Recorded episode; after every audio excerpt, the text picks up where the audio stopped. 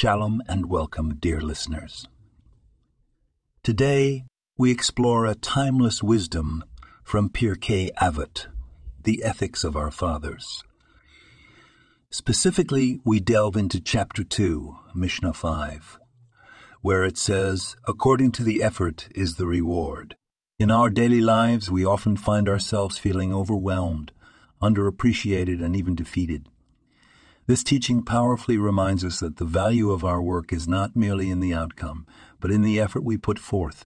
We see this in the simple tasks, like preparing a meal or organizing a home. The hours spent chopping, stirring, tidying, arranging. These efforts often go unnoticed, yet they contribute greatly to the final product. The same applies to our larger life goals. The late nights, the early mornings, the constant striving, these efforts are the true measure of our accomplishment. The Mishnah is reminding us to not be disheartened by lack of immediate gratification or recognition. It's the effort we put in every single day, regardless of applause or acknowledgement, that truly matters.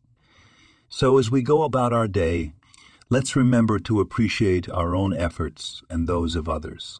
In the eyes of the Almighty, it's not just about the destination, but the journey the effort we put into getting there.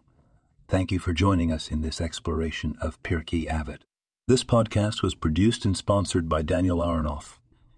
Until next time, shalom and blessings to all.